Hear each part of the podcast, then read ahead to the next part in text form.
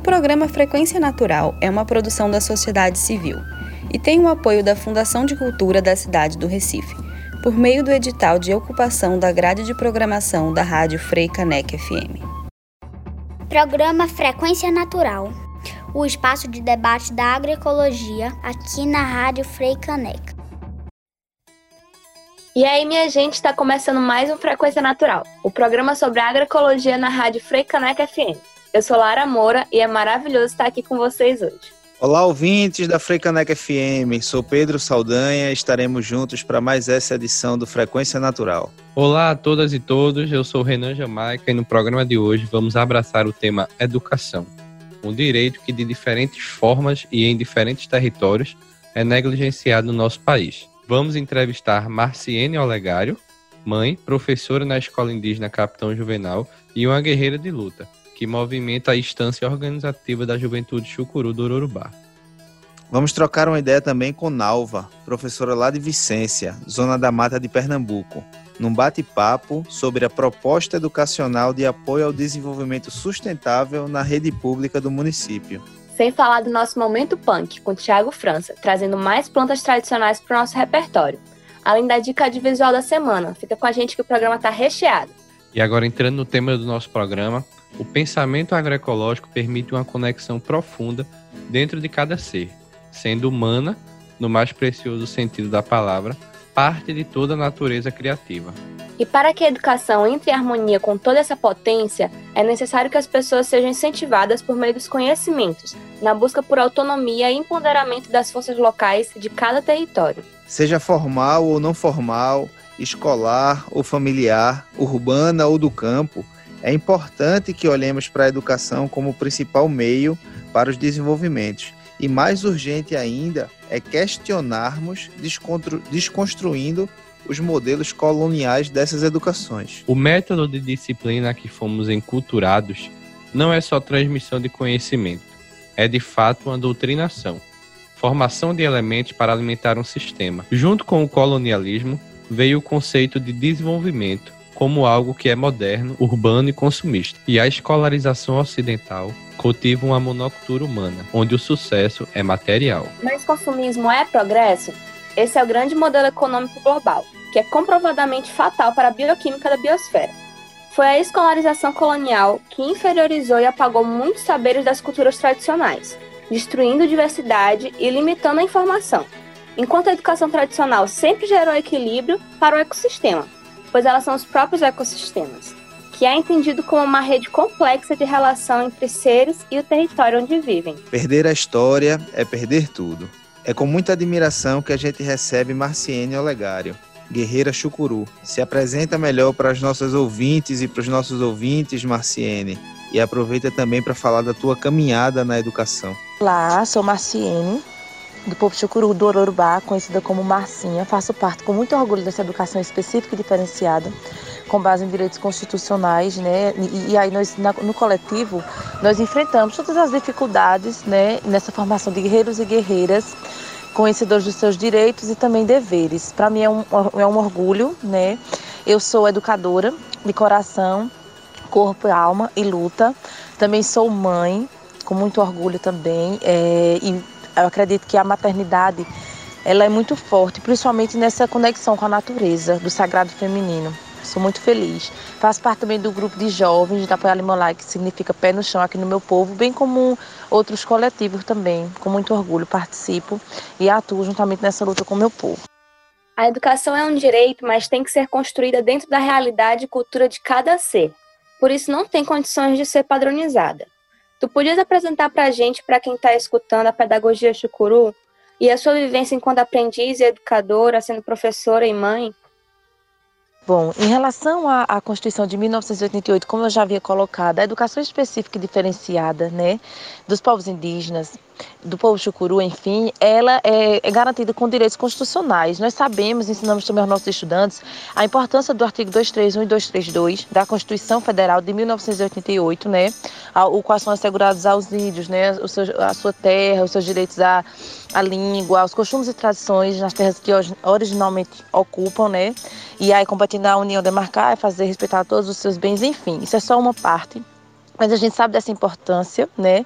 E aí dentro da Constituição também, nós teremos outros artigos que falam dessa educação, né? Mais especificados, é claro, na LDB, de, da, da LDB, né? A Lei de Diretrizes e Base.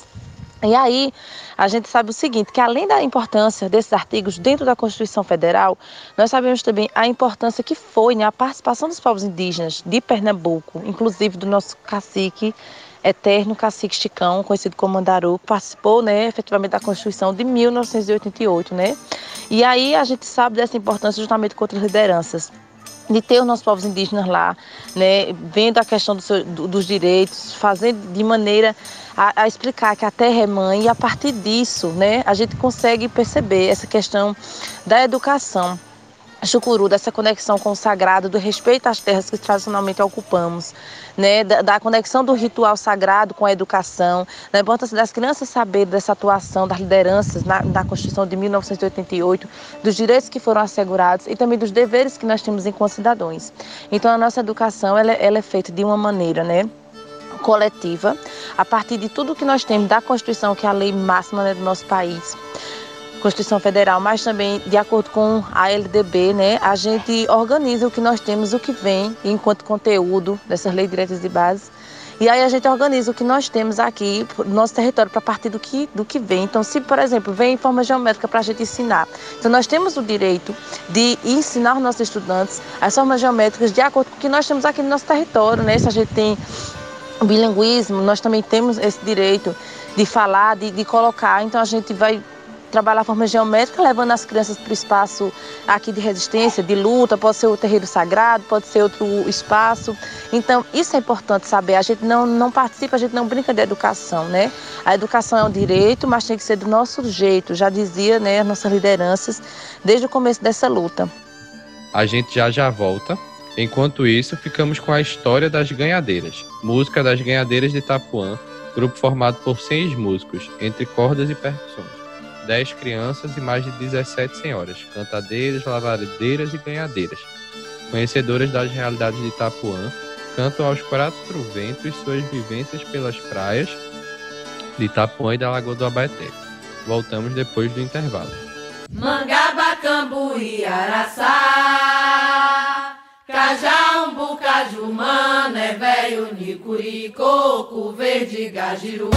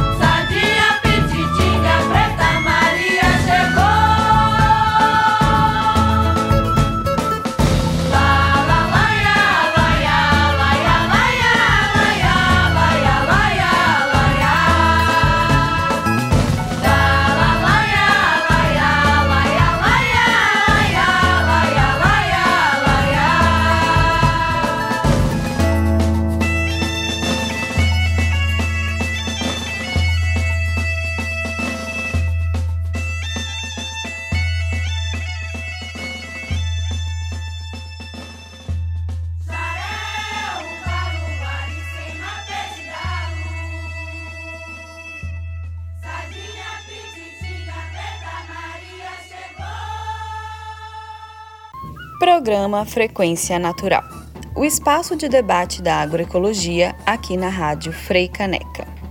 Voltamos com o nosso Frequência Natural, que hoje está entrevistando a guerreira chucuru Marciene Olegário, professora na escola indígena e mãe. Marciene, comenta pra gente sobre a importância da infância e da juventude na construção do bem viver e da agroecologia. Bom, em relação à, à juventude né, e à agroecologia, dentro dessa, desse sistema de educação específico e diferenciado, eu acho que foi muito colocado nessa relação com a terra enquanto mãe, é, a terra sagrada, é, dentro do processo educacional. Né? Então, quando o Chicão já dizia que as águas são o sangue da terra, as pedras os ossos da terra, e as matas do cabelo da terra, ele falava justamente isso, que ela não é um objeto de especulação, e sim para todo vivente ser, né, viver e, e morar, né, de, em cima dela, na terra. E aí ter essa conexão, ter esse respeito, né, à terra sagrada, a terra enquanto mãe. E aí dentro do processo da educação chucuru, é, a gente já, já viu, né, é um, também um dos eixos, né, que é território, que é a ser trabalhado. E aí a terra realmente, enquanto essa conexão com tudo que a gente vai trabalhar, com todos os conteúdos que a gente deve ensinar. E aí a gente observa essa questão. É, é, muito, muito fácil, a partir do momento que a gente diz isso, falar da juventude nessa, nessa questão do, dessa visão né, da agroecologia, da agricultura familiar, do bem viver. Aqui a gente fala muito do bem viver, né? Que é ensinar justamente as nossas crianças que serão jovens, que serão adultos, conforme o que lhe da natureza, né? É, que eles são, eles são a resistência à base das futuras, das, das, atuais gerações. Então, Chicão, ele foi assassinado em 1998 por conflitos de terra, né, e também pelo seu sonho de ver o povo livre. Mas ele sempre dizia que o problema, a, a dificuldade, a, o problema, enfim, tudo não era no momento atual que ele estava atuando, mas é no futuro. Se essas crianças, esses jovens darão, né, darão continuidade a essa luta. E hoje eu, enquanto semente de Chicão Chucuru, é, com meus vinte e tantos anos, falo de Chicão Chucuru com muito orgulho. Então já, já sou um agente multiplicadora dentro da educação, porque eu não sou só Marcinha. Né? Eu sou Marcinha Chucuru, a mãe que ensina a sua filha a importância de Chicão Chucuru, a importância da terra enquanto mãe, a importância do povo unido, a importância do nosso ritual sagrado, do nosso momento de tradição, a importância da Constituição, da LDB, enfim. Sou eu, Marcinha Chucuru, que também sou juventude, atuante nesse momento de rituais, de então, eu, eu multiplico hoje né, esse sonho, esse sonho de Chicão e de outras lideranças. E é importante a gente colocar isso. Então, o bem viver é justamente isso, essa conexão com a terra. E ele é ensinado não só no processo educacional, mas na comunidade, né? Porque Chicão dizia, educação chucuru se aprende mesmo é na comunidade. Então, essa visão agroecológica, essa visão da terra enquanto mãe, do viver, ele é trazido todo dia, diariamente para a escola, porque a criança também está na comunidade, a escola também vai para o roçado do, daquele agricultor, daquela agricultura. A escola também vai para o roçado de juventude da Alimolaigo. A escola também está juntamente com a comunidade. A comunidade também está na escola. Então, é, isso fica muito assim, é muito forte, né? É muito muito objetivo, né? A terra em torno dela que a gente ensina os guerreiros e guerreiras a viver, né? A gente tem que ter a terra para ter nosso ritual, para ter nossa tradição, para ter nossa agricultura, nossos alimentos saudáveis, nossa autonomia alimentar e a, e é a terra que é a nossa mãe. Então ela nos sustenta. É em torno disso também que a nossa educação ela atua e faz tudo acontecer. É lamentável que ainda exista esse consenso de que a escola seja universal e genérica é, e que não precisa se adequar né, ao espaço geográfico, à cultura, ao, ao território. Sabemos que é muito bonito no texto, mas na prática a Constituição nem sempre é cumprida. Compartilhe um pouco com a gente sobre a LDB 9394 de 96, que é a Lei de Diretrizes e Bases da Educação Nacional e a construção da Base Nacional Comum Curricular. Bom, como eu já havia colocado, né, sobre a LDB, essa, essa pergunta ela é muito pertinente realmente e muito importante, muito relevante. Por quê? É, a gente sabe que sim, muitas coisas é, são bonitas no papel, né, mas a gente sabe também aí a luta que vários povos indígenas enfrentam ainda hoje para ter essa educação específica, né, e diferenciada, que já é assegurada por lei. Mas aí quando a gente vai colocar na prática é como a questão dos territórios demarcados. Às vezes a lei diz, olha, esse território é demarcado, tá tudo certo. E aí os, os fazendeiros ou as pessoas que têm interesse naquela, naquela terra, né, como está acontecendo infelizmente com o povo pancararu, acontece de não querer seguir essa lei. E a gente sabe também, e, e faz né, os povos indígenas sofrer e persegue, enfim. É da mesma forma a educação, porque a educação específica e diferenciada, ela é resistência, ela é luta, né? E foi todo um projeto político-pedagógico dentro do povo chucuru que foi pensado desde antes, né? E teve sim em, em, enfrentamento, até com o próprio município antes, né? É importante a gente saber isso para que a gente tivesse isso consolidado né, atualmente e tivesse mesmo é, ser ciente dos direitos que temos, que são assegurados, né? E aí é importante sempre lembrar isso. Na, lei, na, na LDB, né, a Lei de Diretrizes e Bases de 96, eu, enquanto pedagoga, por exemplo, a gente estuda muito essa lei e é muito engraçado, assim, quando a professora diz é, você enquanto indígena, o que é que você acha da LDB, né? E a gente percebe que, infelizmente, no atual governo foram ataques, né? A, LDB já sofreu vários, né? A questão de mudança, de querer, até mesmo a própria Constituição Federal, né? Esse negócio das PECs, de emendas constitucionais. E na LDB não é diferente, apesar dela ser uma lei, digamos, abaixo da Constituição Federal, mas ela é a lei mais importante dentro da educação, né? Porque é justamente as leis diretrizes e bases dessa educação nacional, né? Nessa constru construção da base comum curricular. Então, a gente sabe o quê? Somos povos indígenas, né? Brasileiros, claro, nós fazemos parte também né, do, do Estado, somos, tem, temos essa, essa questão, e aí tudo tem que ser pensado. Veja, de acordo com a LDB, a gente sabe né, que no artigo 78, por exemplo, é, é, é, permitido né, aos indígenas, como eu já havia dito, é, o reforço dessa, dessa, Constituição. É o bilinguismo, é o direito às escolas dentro do próprio território, né? E assim vem essa questão da atuação específica e diferenciada. Por quê? É, teve essa discussão desde muito antes, de 1992, por exemplo, na Aldeia Lagoa, aconteceu uma discussão sobre o PPP, que seria o Projeto Político Pedagógico Povo Chucuru, né? E Chicão já trazia isso. Em 92, em suas falas, né, fala de muita força, de muito respeito. Chicão já trazia justamente isso, essa questão da educação, né, ser no próprio território. Os professores, antes de serem professores da universidade, que tem, que tenham formação acadêmica, eles também sejam atuantes na sua comunidade, participantes dos seus rituais, do momento de tradição, porque como ele vai ensinar a criança a ser guerreiro e guerreira, chucuru, se ele não participa, se ele não atua, né?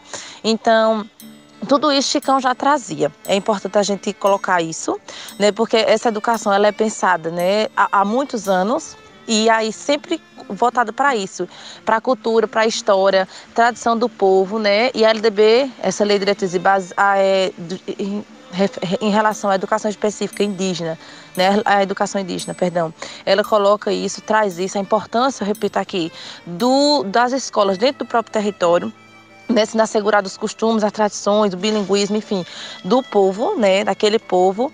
E aí, em relação a isso, né, como sempre no coletivo, é tem-se hoje uma discussão a nível de currículo com os dois povos de Pernambuco, né? E aí é tratado essa questão de como sempre a gente pode estar tá pegando os conteúdos que vêm, no caso na, da, da secretaria, né, enfim, é, e adaptando ou partindo do que nós temos aqui. Então, isso é conversado com os professores, conversado com o conselho. Então, entrou-se um consenso com os dois povos de Pernambuco que foram de eixos norteadores. Por quê? A gente pensa né, no coletivo, só que cada povo é, tem sua própria realidade, tem sua cultura, tem seus momentos de tradições. Então foram, foram pensados eixos né, norteadores que pudessem estar contemplando isso aí. No caso, a, é, a LDB, né? Mas também os conteúdos que, que devem ser, que ser, né? Ou seja, os conteúdos nacionais de base devem ser estudados. E aí, acima, a partir desses eixos norteadores que nós temos, nós vamos trabalhar, né?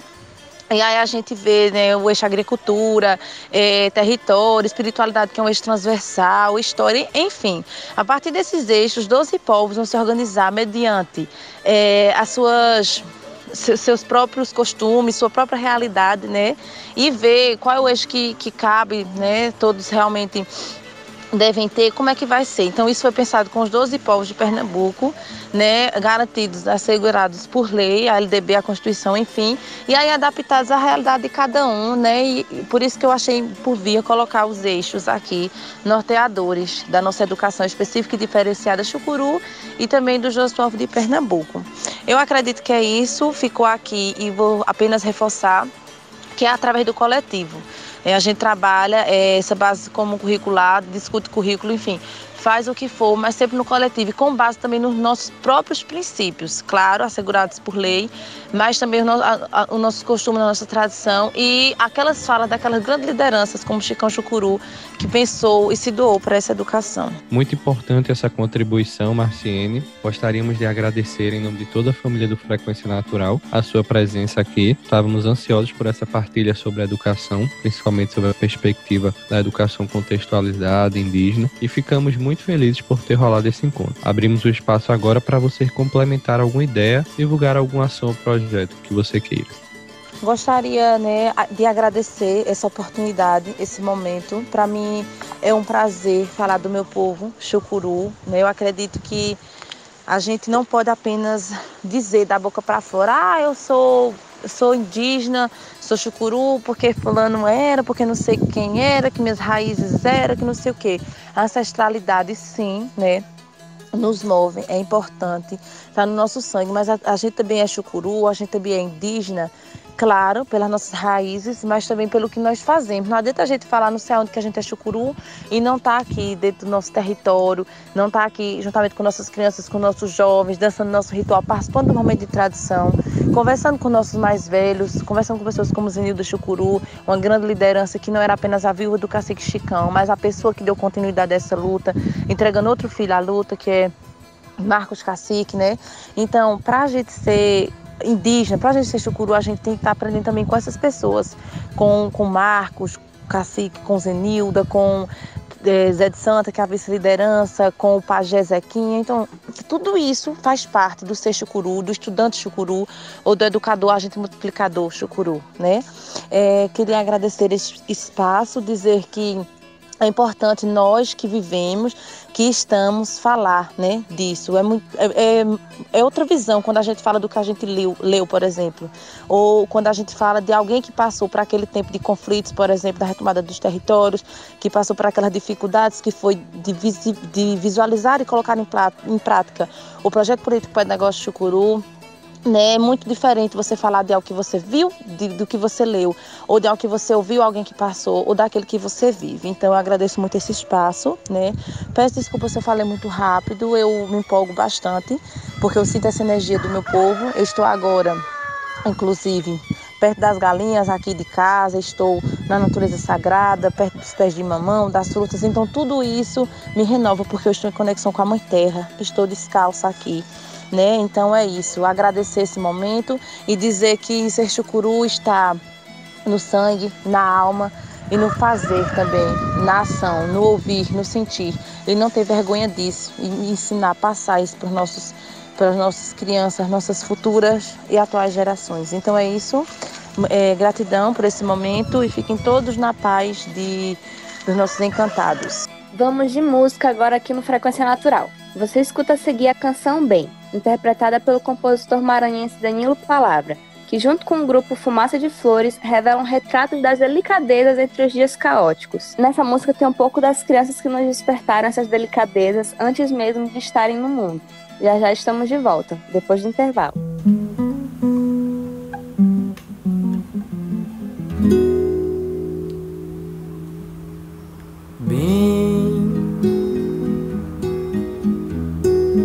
Nasceste e tua notícia me faz bem. Serás o astronauta da paz em um mundo que já não vai bem. Me ensina a pescar com os teus olhos de procurar bem bom de cada um.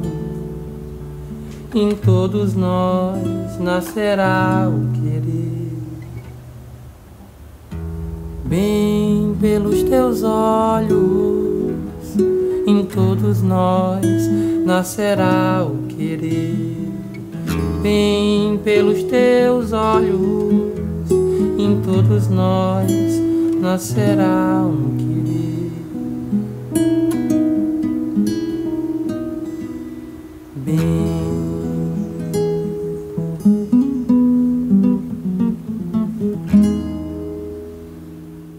A gente está de volta com frequência natural e agora vamos para um bate-papo massa com Nalva, professora da Rede Municipal de Vicência, município da Zona da Mata aqui de Pernambuco.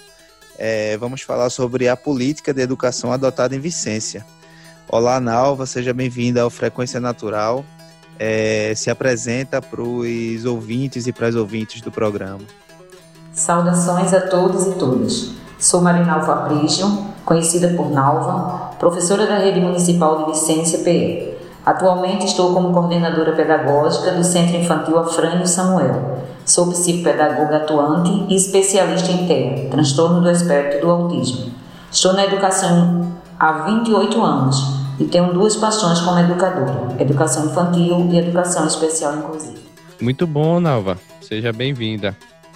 Comece apresentando para a gente brevemente o Programa Educacional de Apoio ao Desenvolvimento Sustentável, PEADES, para quem não conhece, Nalva. A PEADES tem como mentor o filósofo Abdalazes de Moura e é constituída por quatro etapas: pesquisa, etapa que norteia todo o processo da aprendizagem, desdobramento, que caracteriza-se como um estudo com que foi pesquisado e como um aprofundamento dos saberes já existentes e o currículo, devolução, o momento em que se devolve para todos os envolvidos no processo os resultados de aprendizagem construídos durante os estudos, com possíveis intervenções quando necessário. A avaliação, etapa que perpassa por todo o processo e sujeitos numa ação, reflexão e ação. Assim como por princípios e filosofias que bebem na fonte da educação popular, que valoriza os saberes existentes do sujeito, valoriza o lugar, promove desenvolvimento sustentável, protagonismo e aprendizagem significativa. É importante dizer que a PEADES hoje se caracteriza como uma pedagogia, por apresentar métodos, técnicas, estratégias, princípios e o desenvolvimento como um todo, pela sua vivência em diversos contextos e espaços da vida humana.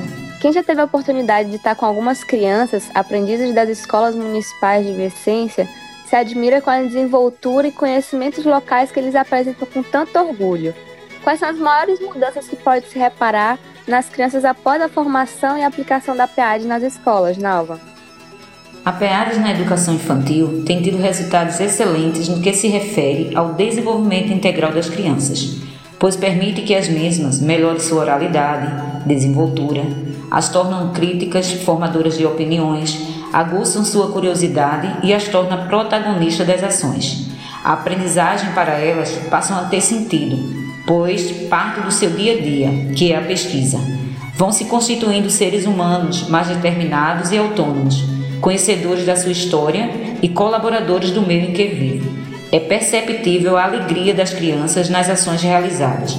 É, na verdade, uma bonitice. Nalva, é, imagino que para essa proposta, né, virar uma política municipal de educação, tenha sido uma longa caminhada. É, conta um pouco para a gente como foi esse processo de conquista do município, é, para que isso possa inspirar mais e mais cidades a adotarem é, propostas né, que são contextualizadas com o território. Realmente, o caminho foi bem longo. Iniciamos em 1998 com a visita do CERTA e as discussões sobre a educação do campo e com as primeiras formações para os professores das escolas do campo, onde inicialmente foi implantada a PEADES, especificamente para o programa do PET, Programa de Erradicação do Trabalho Infantil. Já nesse momento, foi tomada como política pública para o campo pela gestão municipal, porém não consolidada. Esse período durou sete anos e houve uma parada de 12 anos, devido mudança de gestão. Mas como a PEADES é algo que não apenas fazemos, mas incorporamos como prática de vida, ela continuou viva e atuante em muitos educadores e na sala de aula, cada um fazendo no seu cantinho, acreditando que a PEADES é transformadora. A partir de 2017, voltou a fazer parte da educação de Vicência em todas as modalidades de ensino e programas e já está sendo escrita para tornar-se documento legal. Quando acreditamos numa pedagogia que muda não apenas a prática pedagógica, mas também as pessoas, não podemos desistir dela. Realmente é tempo de educar. Educar com respeito e inclusão a todas as individualidades. Só agradecer pelas poderosas palavras, Nalva. Muito bom ter você aqui com a gente. Agora a gente vai falar de um assunto muito importante que é muito silenciado: o fechamento das escolas do campo. A ausência do Estado na oferta do direito à educação no meio rural é histórica.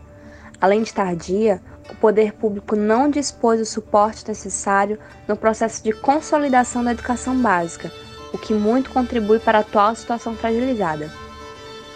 O campo é um espaço culturalmente próprio, que detém tradições e costumes singulares, cenário de muita luta pelas políticas públicas constituídas. A produção do conhecimento nas escolas do campo pode ressignificar memórias, identidades e histórias vividas pelos sujeitos que se articulam para superar a opressão e as diversas cercas do analfabetismo, da fome e a falta de projetos emancipadores para com o homem e a mulher do campo. Para pensar a educação do campo, é necessário a gente perceber não só o que a cultura dominante determinou para o campo brasileiro, mas quais outros elementos são importantes para legitimar isso. Transmitir só o conhecimento, por mais técnico e moderno que seja, não vai produzir nenhuma construção cultural onde se valorize e impondere os sujeitos do campo em suas realidades. A educação institucionalizada ela é considerada como um direito humano e de responsabilidade do poder público, mas até pouco tempo nem a legislação reconhecia a diferença entre a escola do campo e da cidade.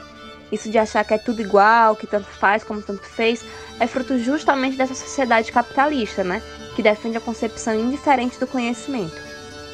No entanto, esse direito à educação ele é negado, desqualificando e deteriorando a educação, através do desmembramento dessas particularidades dos sujeitos e dificuldades enfrentadas por eles, desconsiderando a diversidade contida nos espaços rurais e as características dos saberes presentes. A educação do campo vem sendo negligenciada quando escolas têm suas atividades suspensas e são fechadas por meio de um processo de extinção que muito comum é acompanhado e ou justificado por nucleações e realocação de alunos em outras unidades de ensino, muitas vezes muito longe do seu território, né?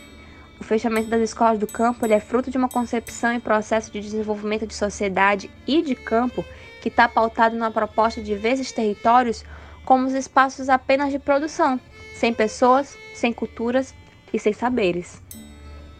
A luta dos povos do campo pela garantia de sua existência passa pela garantia dos direitos em ter todas as condições físicas e concretas para a sua permanência, como ter terra, trabalho, infraestrutura, escola, saúde e lazer.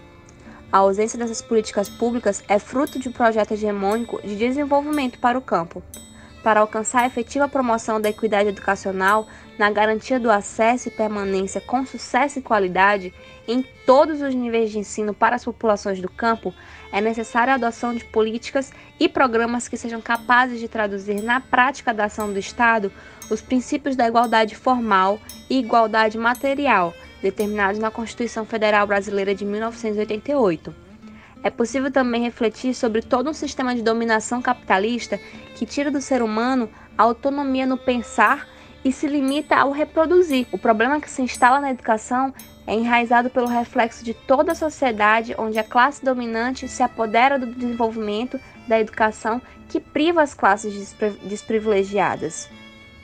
A organização popular no campo é de extrema importância para a segurança dessas escolas, para impedir que, por critérios econômicos, exista uma manipulação jurídica política, legitimando ações que vão contra os direitos garantidos pela Constituição e contra o Estatuto da Criança e do Adolescente.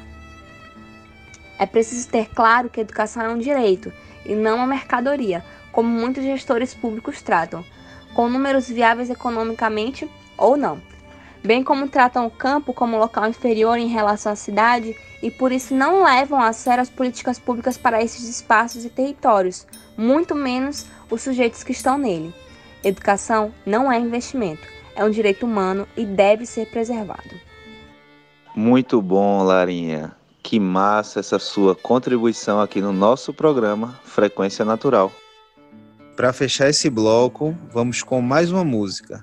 Dessa vez você escuta Não Sou Melhor do que Tu, de Socorro Lira, poeta, compositora, intérprete, instrumentista, produtora cultural, nascida na zona rural do Brejo do Cruz, sertão da Paraíba. Já já a gente tá de volta depois desse intervalo.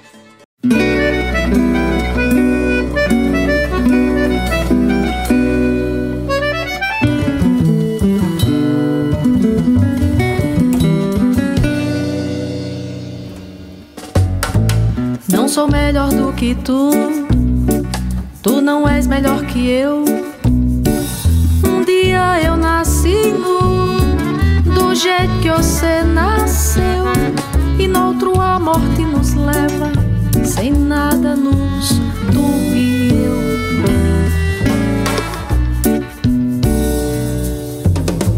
Fora o teu preconceito, eu aceito tudo, tudo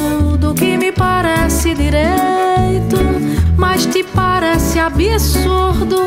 Não seja assim desse jeito, um sujeito assim com tudo.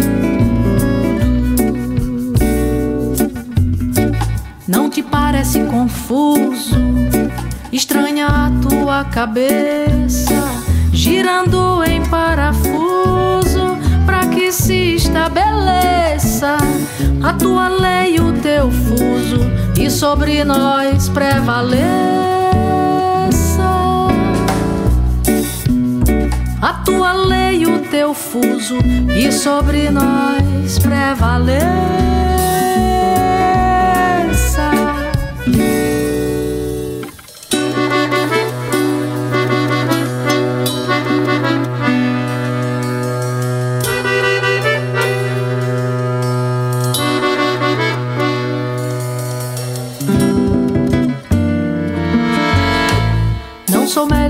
que tu, tu não és melhor que eu.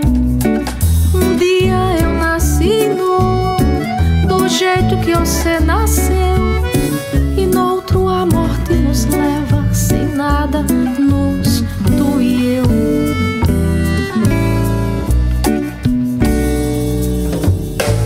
Antes que eu me esqueça, vou dizer sem arrudeio da tua certeza. Desça, pegue o caminho do meio. Antes que te aconteça, fazer do bonito feio. Não te parece bonito enxergar o mundo em cores, conceber o infinito e seus infinitos amores? Serás maior se na vida melhor do que és tu fores. Serás maior se na vida melhor do que és tu flores.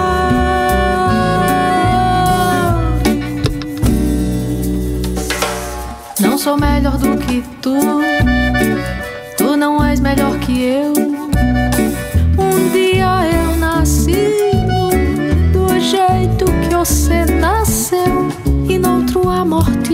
Leva sem nada nos tu e eu.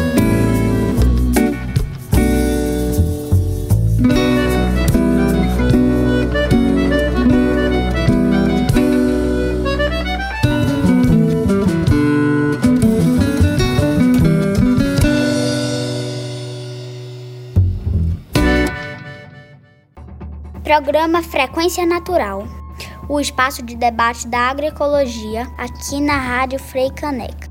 Estamos de volta com Frequência Natural. É muito bom contar com a sua audiência aqui na Rádio Frei Caneca. A gente segue nosso programa que hoje fala sobre educação. E para quem estava esperando, chegou a hora do nosso momento punk. Thiago tá sempre trazendo umas plantas tradicionais diferentes e hoje não podia faltar, né? Chega mais, Thiago. Hoje eu vou falar de uma punk que é muito conhecida, muito versátil, mas que normalmente só consumimos uma parte dela, a bananeira. Há quem diga até que ela é brasileira, mas alguns estudos indicam que ela tem origem no Oriente, provavelmente entre o sul da China e da Indochina. Há registro de mais de 4 mil anos sobre seu consumo. Mas essa fruta, na verdade, se mistura na identidade dos povos nas mais diversas regiões do mundo. No Brasil, é uma das fruteiras mais cultivadas, tem em todo lugar. E apesar disso, consumimos ainda majoritariamente apenas a banana madura, mesmo a bananeira em si tendo muito mais a oferecer. Mas além da banana madura, nós podemos consumir o quê? A banana verde, por exemplo, através da biomassa, que nada mais é do que ela cozida com casca e depois processada sem a casca, né?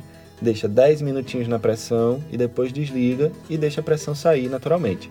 Com a banana ainda quente, você descasca e bate no processador. Pronto, ela vira uma pasta bem grossa. Aí dá para guardar na geladeira por uma semana ou no congelador por até dois meses. É um alimento muito poderoso que ajuda na microbiota intestinal, além de ser rico em vitamina A, B1, B2, B3, potássio, fósforo e manganês. Dá para usar em vários preparos, desde brigadeiros, vitaminas, bolos, serve como espessante em várias receitas. Oh, é massa. Aproveita e já guarda essa dica aí para tu usar no teu dia a dia. E outra parte da bananeira que vem ganhando muito espaço também é o mangará, que também é chamado de coração da banana, umbigo da banana, enfim. Essa parte a gente pode separar em duas, o miolo e as flores, né? Na verdade, elas têm o mesmo preparo, mas aí as consistências são diferentes. Por isso que é melhor cozinhar separado. Aí primeiro a gente tira a casca mais grossa, né, a parte mais escura, até chegar no miolo mais claro, e aí separamos, enquanto isso, as florezinhas. Quando chega no miolo, aí a gente vai cortar esse miolinho mais claro. Só que tem dois segredinhos para o preparo desse mangará. Um é ter um recipiente com água e limão do lado antes de começar. Nessa água você vai colocar as partes que você vai usar para descansar por 10 minutinhos. Isso serve para manter a cor e ajuda a retirar o amargor também. Daí você picou tudo bonitinho, tá ali o miolo e as flores, bota nessa água. Depois de 10 minutos você tira, escorre e aí tem que ferver. Esse processo é para tirar o amargor. Então você vai fazer algumas vezes e vai provando até que ele fique com aquele sabor suave. Depois é só você temperar, refogar com alguns legumes, fazer recheio para torta, salgado, enfim, é uma delícia. E aí também tem outra parte em comum, mas que está ganhando muito destaque, é o palmito da bananeira. Normalmente a gente extrai ele após a colheita do cacho, e aí a gente corta o tronco e vai descascando até encontrar esse miolinho mais firme. E aí, se você for fazer essa retirada mesmo lá da bananeira, é bom você ter uma bacia cheia de água com bastante limão e sal, tá? Para você também deixar esse, esse palmito, enquanto você vai cortando, você já tira as rodelinhas e vai batendo dentro dessa água aí, dessa salmoura, e vai deixar por 8 horas. Tem uma dica também que esse palmito ele vai saltando um fiapinho, sabe? Então é bom você ir tirando durante esse tempo, puxando com a mão esse fiapinho para ele ficar mais macio. E aí depois desse tempo, você vai tirar, escorrer e vai cozinhar com vinagre, sal e açúcar por 15 minutos. E daí depois você fecha, guardou ali na geladeira e você tem sua conserva de palmito de bananeira, fica massa. E aí por último, para provar toda essa versatilidade dessa planta maravilhosa que é a bananeira, ainda dá para fazer receitas maravilhosas com as cascas da banana madura que você comeu, entendeu? Aqui em casa eu vou guardando no freezer o que a gente vai consumindo Obviamente, é, bananas orgânicas, né? A gente vai dar prioridade porque as não orgânicas aí tem bastante veneno, inclusive nas cascas, então não é bom consumir. Mas aí no caso a gente compra aqui na feirinha agroecológica, então tudo certo. Vou guardando essas cascas e aí quando já tenho uma boa quantidade, eu vou tiro, deixo elas descongelarem, tiro a partezinha branca que tem, né, na parte interna do, do, do da casca separo, descarto essa partezinha branca, que ela fica mais doce, que dá mais o gostinho da banana. E aí eu vou, desfio as bananas, as cascas que sobraram, e aí a gente tempera aqui, deixa um tempinho temperando, o tempero que você quiser aí, com, enfim, divirta-se, curry, páprica, cominho, sei lá, alecrim, inventem. E aí a gente depois refoga com, uma, com cebola, alho, enfim, os legumes. E se quiser também dá para de, depois de, de refogado você botar no forno que fica bem crocante. Olha, uma sério, uma delícia, fica inacreditável. E aí tem muito mais receita né, na internet. Você pode pesquisar aí outras receitas diferentes dessas partes da bananeira se você não conhecia. É muito importante de lembrar né, de diversificar a alimentação. É importante e gostoso também. Que tal você conhecer novos sabores? Semana que vem eu volto com outra gostosura para compartilhar com vocês, tá bom? Um cheiro. Massa, Tiago. Valeu por mais essa contribuição aqui no programa. Tenho certeza que você já está inspirando muita gente por aí a buscar aí as punks no, nos quintais, nas ruas, nas praças. É isso aí, Saldanha. Minha gente, fiquemos atentos e atentas aos arredores. Sempre tem um alimento passando despercebido. Vamos chamar agora uma poesia cantada para brilhantar nosso bloco, sobre a ciência da vida. Fique com ciência nordestina, do grupo paraibano Cabroeira. Choveu no dia de São José, pedra de sal